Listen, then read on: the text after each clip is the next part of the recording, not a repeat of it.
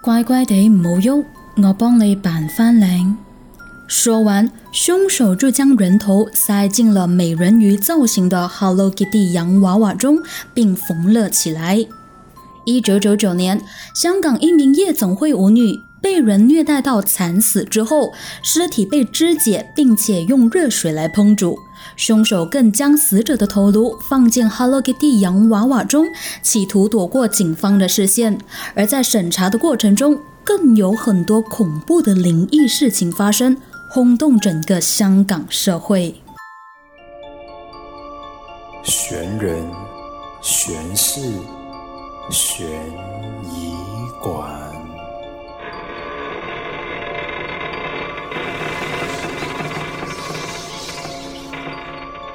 欢迎来到玄人玄事悬疑馆。今天的悬疑馆呢，一样由我馆主开门来和大家分享悬案的。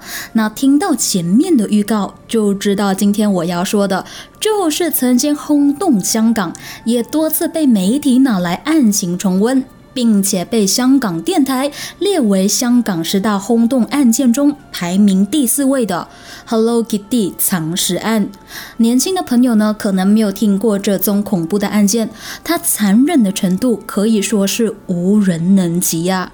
那在开始之前呢，我要特别先发出前方高能的警告，是十八 SG 的恐怖警告，因为这一集的内容呢，确实是有一点的恐怖。恐怖的除了是凶手杀人和处理尸体的手法之外呢，还有就是他传出的灵异事件，到底有多残忍？到底是什么灵异事件？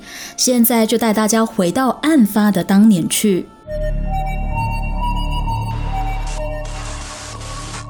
香港 Hello Kitty 藏尸案。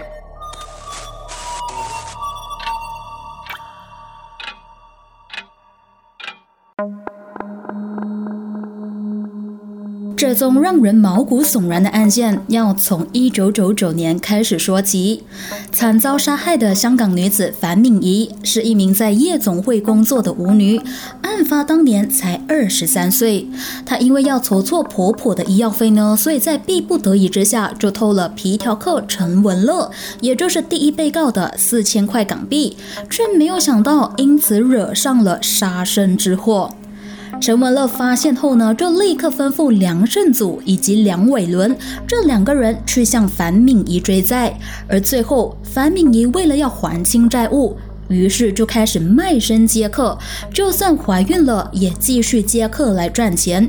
原本以为可以很快的还清债务，却被那三个无情的男子不断的提高欠款，最后在利息加利息的复利情况下，就变成了巨款，所以导致樊敏仪没有能力再偿还，于是就开始躲避他们三个，甚至不敢接他们的电话，也因此惹怒了他们。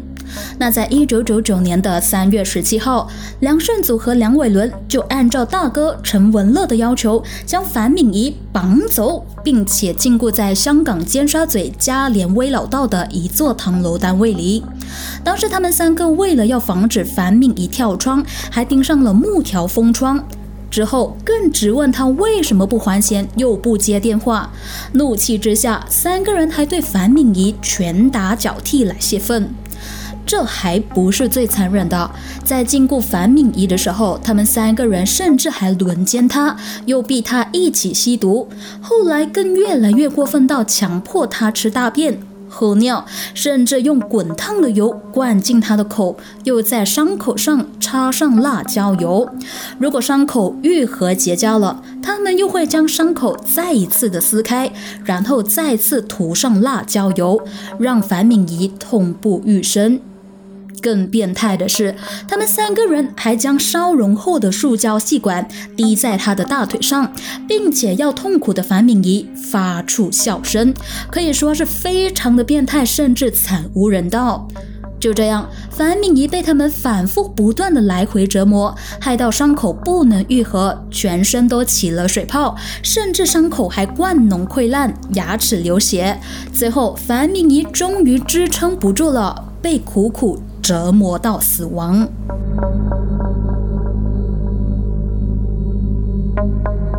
你以为残忍的故事到这里就结束了吗？还没。当这三个丧尽天良的人发现樊敏仪死掉之后，他们第一件做的事不是到警局自首，而是想着如何丢弃尸体来脱罪。他们发现案发地区尖沙咀呢，因为人流很多，所以这很难弃尸。于是他们就把心一横，决定就在他们禁锢樊敏仪的单位内肢解尸体。以下的过程可能会有一些的血腥，所以建议刚吃饱或者害怕太恶心的朋友，可以以 fast forward 的方式来听，又或者是拉到后面去听哈。那现在就带你回到案发现场。当他们知道樊敏仪被他们虐待到死后呢？首先，他们就把他的尸体搬进了浴缸内放血，然后再锯开尸体，掏空内脏，再以热水去把内脏都煮熟，过后再慢慢的分成几袋来丢弃。那在肢解的过程中呢，负责开肚子放血的梁胜祖，因为觉得太恶心了，所以不断的呕吐。另外一名年轻的凶手梁伟伦，也因为尸体太臭，所以不断的作呕。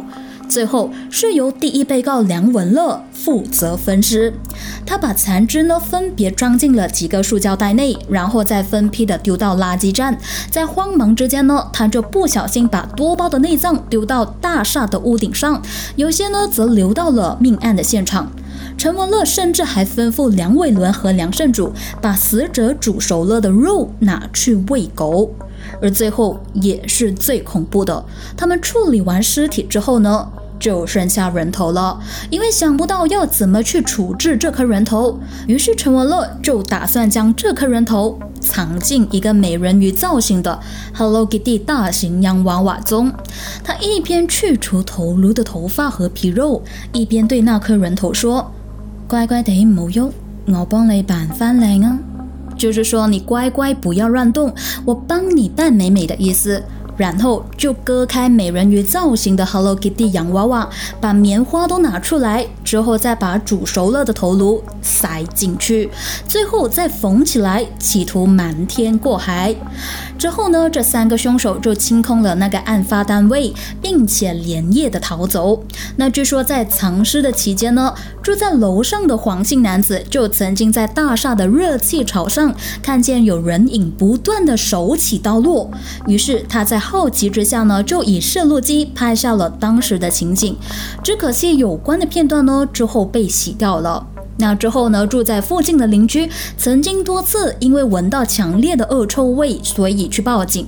但是警方到了现场之后，却以为是垃圾的臭味，所以就没有再继续追查下去了。那这起恐怖的命案是怎么被揭发的呢？就在命案发生的一个月后，也就是一九九九年的五月，第三被告梁伟伦的女朋友小芳，因为曾经看过三个被告虐待死者樊敏仪的过程，所以不断的发噩梦。她就说到，噩梦里面有一个女鬼一直向她要回她的头，并说：“背翻个头哦，把我的头还给我。”吓得她立刻向社工全盘托出，而社工听到后呢，也立刻带她报警。这个叫阿芳的女生也是这起命案的重要污点证人。那在一九九九年的农历新年期间，第一被告陈文乐就曾经邀请她和男友梁伟伦到案发的单位去住。在他们禁锢樊敏仪的期间呢，阿芳就爆料说，凶手曾经在死者的口里小便，过后更要求阿芳在鞋盒上面大便，然后强迫死者吃光光。最后呢，香港警方在一九九九年五月。二十六号的时候呢，就带着证人阿芳到命案现场，但是由于阿芳太害怕了，所以不敢上楼，只是在楼下指出案发的单位，最后由香港警方破门而入。当警方破门而入的时候呢，一阵难闻的尸臭味就扑鼻而来了。那个藏着人头的 Hello Kitty 洋娃娃就在屋里面的走廊墙壁旁，因为人头没有完全煮熟的关系，所以周围就渗出了腥臭的血水。之后呢，警方更在单位内发现了两个还没有洗干净的锅，相信就是曾经拿来烹煮人头和内脏的锅。两个锅旁边都布满了尸虫，甚至还残留了一些残渣，可以说是惨不忍睹，相当的恶心。那在法医到现场后呢，就发现，诶。原来 Hello Kitty 里面藏着一颗女性的人头，但是由于头发和皮肉呢都被破坏了，所以就无法进行 DNA 的检测，去认出死者的身份。最后，法医是靠着人头仅剩的几颗牙齿，再利用相片重叠法，将他们锁定的死者生前的照片放大，来和头骨做比对。最后发现呢，两者的大小吻合，于是就确认了这个头骨就是属于照片里的樊敏仪。这也是第一宗利用牙齿鉴证作为证据的案件，香港也因此成立了香港齿科法医小组。在确认了死者的身份后，警方就开始通缉这三位惨无人道的凶手。最后，在一九九九年的五月二十七号，成功追捕到第一被告陈文乐。第二被告梁胜祖在第二天主动到警局自首，而第三被告梁伟伦在报纸得知东窗事发之后呢，就立刻逃到广西，最后在两千年的二月十四号被中国公安抓到，并且将他移交给香港受审。案件最后在两千年的时候，在香港高等法庭开审。当证物呈上法庭的时候呢，这三名被告都一致否认谋杀罪，并且互相的推卸责任。最后，由于没有证据，这三位凶手只能被控误杀罪、非法禁锢和阻止尸体合法殓葬这三条罪名成立。而审理这起案件的法官，甚至还形容这三位凶手相当残忍。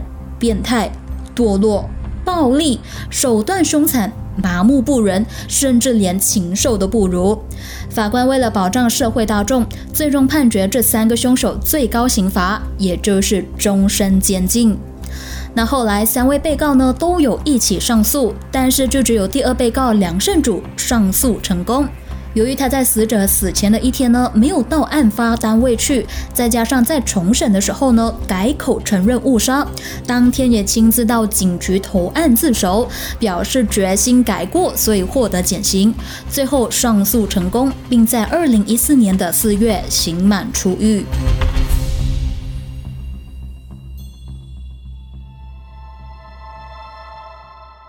由于死者是含冤而死的，再加上残忍的虐待，还有分尸的手法，所以坊间呢就开始流传了很多关于这起案件的灵异事件。那据说在审理这起案件的时候呢，那只 Hello Kitty 洋娃娃的重要证据，无论被传教到哪里。附近的电灯都会闪下闪下，非常的灵异。像是当他们拿到陪审团那里的时候，陪审团头上的灯就会闪；当证物拿到法官面前的时候，法官头上的灯又会闪，让人不寒而栗。另外呢，在审讯的期间，凶手的辩方律师就指出，被告只是非法处理尸体，并表示不用多谈的时候。法庭上的灯光忽然大力的闪动，让在场的人都感到错愕。而被告梁胜主也曾经和扣留所的看守员说到呢，他在法庭上看到的女生全部都是死者樊敏仪的样子。那还有人会问，发生了这么恐怖的命案，那命案现场的唐楼岂不是变成了凶宅？那据香港的媒体报道指出呢，发生命案的唐楼共有四层楼这么高，而在命案发生之后呢，陆陆续续都有住在附近的居民因为怀疑撞到鬼而纷纷的搬走。那时整栋大厦就搬上一名住在四楼的女子碗底她在凶杀案发生的四个月后搬进去的。刚开始的时候呢，她并不知道那里曾经发生过凶杀案，纯粹觉得那里的环境比较宽敞。租金也便宜，所以就和另外一名女性朋友一起住。那名女性的朋友就曾经和他说，他常常在晚上的时候听见女生的哭声，但是当时下面并没有人住。之后呢，Wendy 更试过被鬼压床，最后为了求安心，他就在泰国请了一尊佛像到屋里镇邪。而在案发之后呢，曾经协助过警方认人的黄先生，也就是之前我提到曾经在大厦的热气槽上看见有人影不断手起刀落的那名黄姓男子，在破案之后呢，老婆和儿子都曾经遇到过怪事。黄先生的老婆呢就说。有好几次他都在楼梯看到女人的鬼影，吓到立刻叫老公赶快搬走。而他十岁的儿子呢，也曾经多次在楼梯间见到过女鬼。另外，当年在楼下卖小吃鸡蛋仔的老板也证实，在黄先生搬走后呢，屋子就一直在丢空。虽然其他的单位都有人租过来住，但是很快就会搬走。至于搬走的原因是什么，就不得而知了。还有就是，香港玄学家陈定邦的老婆也表示，在二零一三年的时候呢，他曾经在嘉联威老道的酒吧喝酒的时候，看到对面的大厦单位有一个女人的人头在盯着他看。过后他才知道，原来那一个就是命案发生的单位。后来陈定邦的爸爸就在佛坛上为死者超度。而那座发生命案单位的唐楼呢，在案发十三年后，也就是二零一二年的时候呢，就被拆除掉了。二零一六年的时候，重建成为酒店，才停止了一连串的怪事。有兴趣想要看照片的朋友，也可以到我们的 Instagram 悬疑馆 Museum Underscore Mysteries 去看哦。